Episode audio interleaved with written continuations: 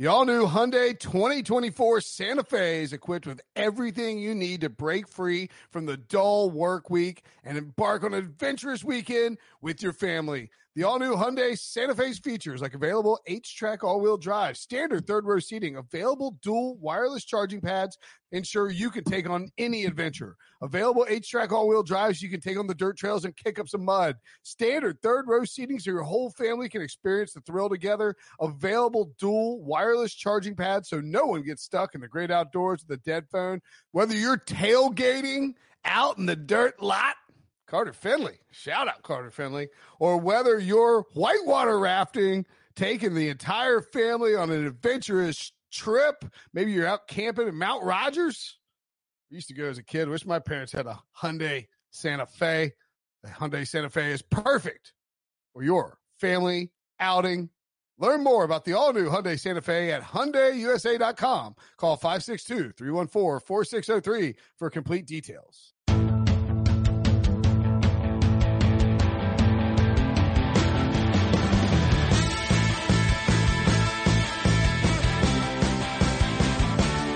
What's up, everybody? Welcome to the Pick 6 Podcast, CBS Sports Daily NFL Podcast. I'm Will Brinson. I'm your host. We are rolling through the all 32 as we take a look at every single NFL team, or at least until we get to the Jaguars and then give up because nobody cares about them and Pete Prisco won't come on to talk about them. Make sure to download, subscribe, rate, review, five-star review. If you have a question about a specific team you want us to cover or any specific, person you want to talk to or a question about a specific team, let us know and we'll dive into it. We have two more to go to wrap up the AFC East and NFC East in our first week of this series. And we're going to talk Jets with Manish Mehta at MMehtaNYDN on Twitter, covers the Jets. And, of course, the NFL as a whole for the New York Daily News. Manish, what's going on, buddy? Hey, Will, what's going on? I'm good. I think the Jets – so I've sort of been kind of pounding the table. And I know you tweeted about Sam Darnold. Let's see, we're recording this on Thursday. Today is Friday, June 5th, when people are listening. We record on Thursday. I think on Wednesday you tweeted that Sam Darnold might be the best quarterback in the AFC East. And I know that, you like to sort of poke people with the Darnold tweets and all that, but I might agree with you. Or maybe he's the best. He's better than anybody on the Patriots. What was the tweet? I think there's some semblance of reality here that Sam Darnold is being overlooked in the ranking of the AFC East quarterbacks. Well, I do think he's the best quarterback in the AFC East. Yesterday or earlier in the week, I should say, I was specifically referring to Darnold versus what Bill Belichick is working with this year and Jared Stidham and Hoyer. Look, I think he will ultimately be proven to be the best quarterback in the division. Clearly, Josh Allen and his team have had more success to this point, and I think that's going to continue, at least from a team standpoint. I think Buffalo is the best team in this division, and I know seeing is believing, but I believe that they will win the division this year. But just from a skill set standpoint, as a quarterback, I would take Darnold over Josh Allen, clearly over Stidham.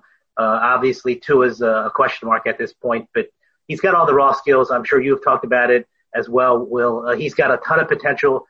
For me, the next step would be what can the play caller do for him, and what can his surrounding pieces around him do for him in terms of elevating his game to the next natural level?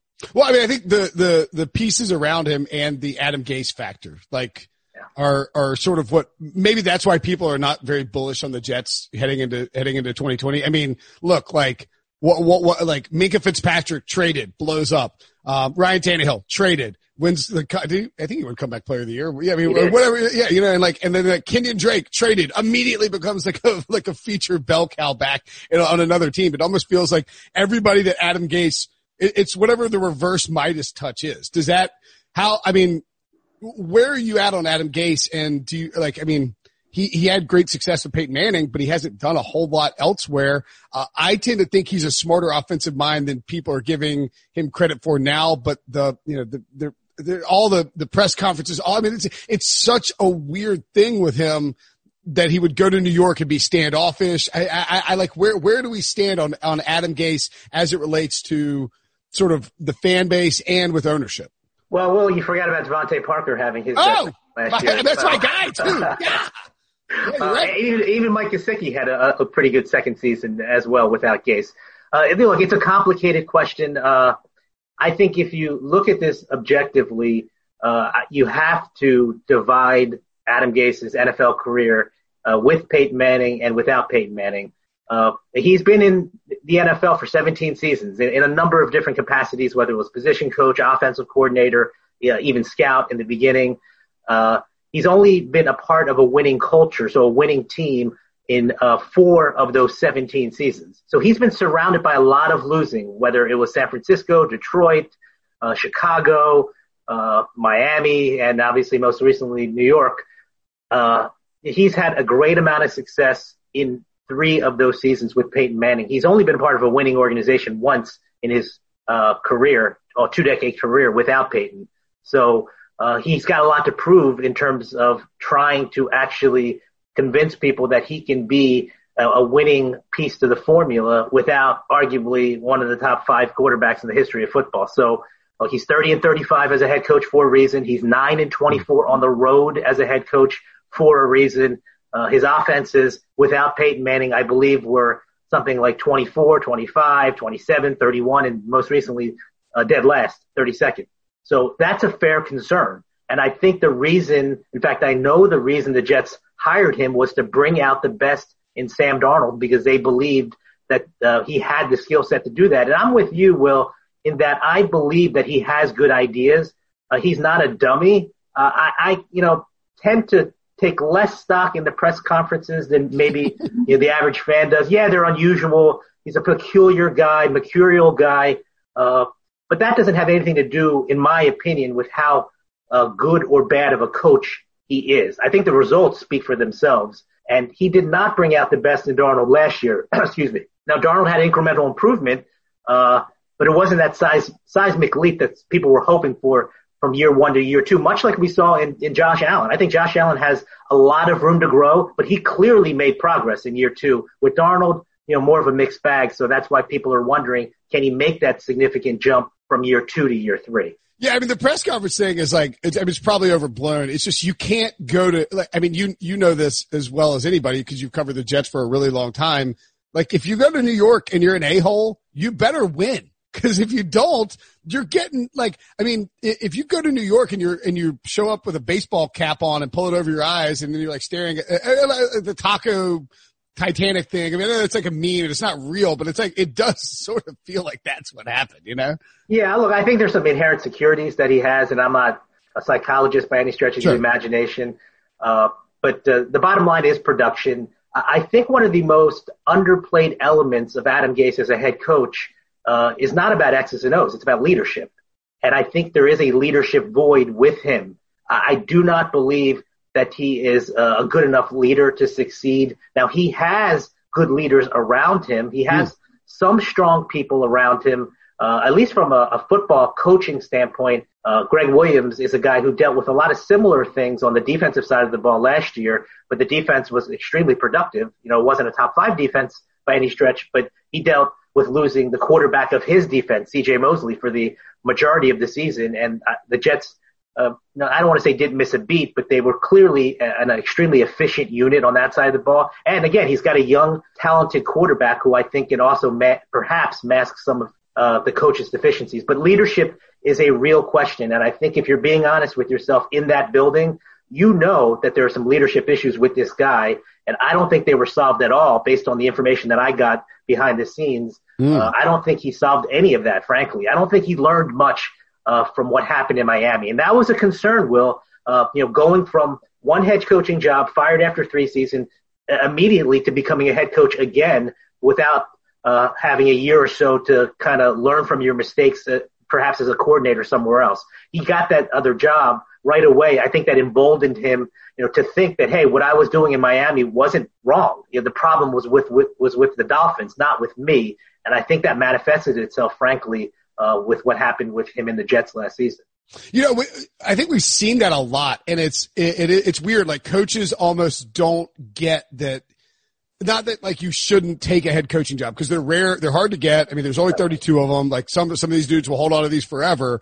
Bill Belichick's been doing it for 20 years, but like Chip Kelly when he went to the 49ers, Rex Ryan when he went to the Bills, it's like just take a year off, like reset. Like, you're rich, you're going to get another job. Like you're showing that you can clearly get another job. It's almost better to like hit the pause button, take a step back, sort of reevaluate what you're doing. And you're right. Like Adam Gase didn't have time to do that because he immediately took the Jets job in the same division, with a team that and a franchise that just hasn't been stable for ever really. And, you know, I feel bad for him in a sense because like Sam Darnold getting mono, I mean, that's the most preposterous storyline on the planet. And this team did play well down the stretch, but Manish, when you look at the depth chart, I mean, I believe in Darnold. I just have questions about whether this offense can take a big step forward based on the weapons around him. I agree. I thought one of the missteps that Joe Douglas made this offseason was not retaining Robbie Anderson, not because I think Robbie Anderson's an all-pro player. You know, he hasn't made an all-pro team, hasn't been a pro bowler, but because he was an ascending young player who was developing a rapport with your most indispensable asset, the quarterback. So he and Darnold were developing something good, and you could see that. I've watched every snap that the quarterback has made since he came into the NFL and every snap that Robbie Anderson has played since he came into the NFL, and something good was happening there, and they did not allow that to continue because they did not want to pay an extra, $3-4 million, whatever it ended up being, and they brought in Brashad Perryman. And look, if you play fantasy football, you remember Brashad Perryman's December. He probably won you some fantasy leagues, right? Yeah. So he was extremely effective in the last month, in the most recent month of his career. However, the prior 3 or 4 years were a complete bust, and I don't even think that Brashad Perryman would debate that. So he is an unknown. I don't know what he is going to be for the Jets this year. He signed on a 1-year deal. It's essentially a trial season for him. You've got Denzel Mims, who I do like. He is a rookie, so you do have to manage your expectations. I think he can be an important contributor for Darnold in the long run, but I don't know what you're going to get out of 2020. Jamison Crowder, to me, was exceptional as a slot guy. But I'm with you. I think that, I don't know if there's adequate weaponry, not only in the skill position players, but the offensive line as well. It's a whole new offensive line, 4 new starters. It's an unusual offseason, so these guys did not have an opportunity in the spring to at least start to lay the foundation as a unit. They're going to have to do that in training camp, so it's going to be kind of a crash course. And we probably buried the lead, Will. We have not talked about how incredibly poor Le'Veon Bell was deployed last year. Yeah. It wasn't long ago, right? Was it the Monday night game against the Browns where, who was it? Who was starting? Was it Fales? David Fales started? Trevor Siemian started, and they were like, all right, look, we got nothing. We're just going to run Le'Veon Bell into the middle of the line like 400 times and just hope that he breaks one. Yeah. And that was another failure on Gase's part. You have a player who arguably was the best running back in the NFL when he last played in Pittsburgh. And I think his final game in Pittsburgh was a playoff game against Jacksonville in which he had 150 total yards and 3 touchdowns. So he clearly had it when he came to the Jets. I know he took a year off for financial reasons, but sure. He averaged, I think it was 3.2 yards a carry. Le'Veon Bell is not necessarily a home run hitter, but he's not a 3.2 yards per carry type of back. I don't think he was used properly at all. He clearly was not the focal point of the offense for the majority of the season. And that kind of traces back to what happened in free agency. Adam Gase did not want Le'Veon Bell. It did not have anything to do with the money initially until word got out that he didn't want Bell. And then he kind of changed the narrative or attempted to change the narrative behind the scenes by saying he did not want to pay that kind of money for a running back. And I don't discount that at all. He didn't want to pay that kind of money for a running back. That being said, in a vacuum, he did not want to restructure his offense to run through a running back. That's not what he does. He likes running backs by committee. He likes to spread the wealth. He likes an offense to be very much like a basketball team in which you have 4 or 5 different options. You saw that in Denver. You've seen that really every step along the way. He doesn't want the running back to be the focal point, and he basically had to do that because the general manager and the owner wanted to bring in Bell. And you clearly saw that it did not work last year. This is going to be Le'Veon Bell's last year with the Jets before he gets cut and his guaranteed money runs out after this season. So I will be very interested to see if there's a true commitment on the head coach's part to at least get this very talented player more involved in the right way. All right, well, we'll take a quick break. When we come back, we will discuss some Jets defense. The perfect combination of versatile athleisure and training apparel has arrived. Thanks to the visionary minds of New Balance, Clutch Athletics, and Rich Paul, the designs reflect the heart of the athlete and the spirit of the community. With rising defensive stars Will Anderson and Chase Young on the roster, Clutch Athletics brings the best innovative gear to all athletes, giving them style and performance on and off the field. Learn more and purchase Clutch Athletics at NewBalance.com. On the Jamal Adams thing, so he wants a new contract. There have been trade rumors for, let's say 12 to 18 months now, it feels like. He actually came on the podcast at the Super Bowl, and I was just struck talking to him. Like he is, I don't get why the Jets don't want to pay him, because again, they have no one on the roster that's any good that they can actually pay. I mean, you can't even pay Sam Darnold, right? I mean, right. you literally are not allowed to pay Sam Darnold. You've whiffed on all these draft picks, and you have Jamal Adams, who clearly is a locker room leader. He's an all pro player. Now, granted, he doesn't, he doesn't play a premier position, but he's such an impactful guy. Why are the Jets doing this? It doesn't make a whole lot of sense to me. Well, it's a multi-layered question with a multi-layered answer. Sure. I think it'll start at the top. A lot of people praised Joe Douglas for doling out these relatively cheap / affordable contracts in free agency. A lot of one-year deals or de facto one-year deals, and he did that because of the guidance, or I guess the parameters that were put in place by ownership. Ownership did not want to spend a lot of cash this year. And so Joe Douglas works around it as best as he can. So it's not as if Douglas was this incredibly shrewd negotiator who did not want to dole out these big money contracts. He just simply could not do it. He's like, hey, look, here's what my boss is giving me. Now, look, he's not going to say that publicly. In fact, sure. I've asked him about that publicly because there clearly was a cash flow issue this year. He's not going to throw ownership under the bus. I totally understand that, but the reality is that was the situation that he was dealing with. So under that umbrella, you have to think if Jamal Adams gets a big contract, he's obviously going to get a fairly sizable signing bonus, and you're going to have to pay that money up front. And cash always matters more than cap. Fans get caught up in salary cap space. Can we get this there? Because we have X amount of dollars in the cap left. Anybody who knows anything about the NFL and how it's structured knows that cash matters much more than cap. And that's what comes down to the ownership's willingness. It comes down to their desire to spend money this year up front, real money, cash. And that's not the case with the Jets. Their ownership is not allowing them to do that this year. Now, my understanding is that the ownership has given the front office assurances that things will be different next year. We'll find out. We've talked about this in our podcast with Adam Beasley on the Dolphins and Matthew Fairburn on the Bills. Tom Brady's departure matters. Unfortunately, for Adam Gase, there's everybody who is not, the Jets, Dolphins, and Bills all of a sudden feel like they have a window to rush in and steal the AFC East for the first time in 20 years. Whether that's real or not, it doesn't matter because there's an expectation from ownership and the fan base that they should do something like that. No, absolutely. And look, publicly, I don't think you're going to get very many coaches saying that. In fact, I think coaches will say the exact opposite. They want to temper expectations, of course. You mentioned a good point, Will, about losing the locker room. And then, last year people said, look, they started off 1-7. I think they finished 5-2. Technically the record books will say they finished 6-2, but they won a de facto preseason game in week 17 against the Bills JV team. That's right. That's fair. A game, by the way, in which the Bills at one point lined up a wide receiver at cornerback because their second stringers got hurt, and it was an obvious preseason game. And they only won 13-6, by the way. They didn't right. They didn't stomp the Bills. It out. So I look at the 2019 season as a 6-9 season. History will obviously remember them as a 7-9 season.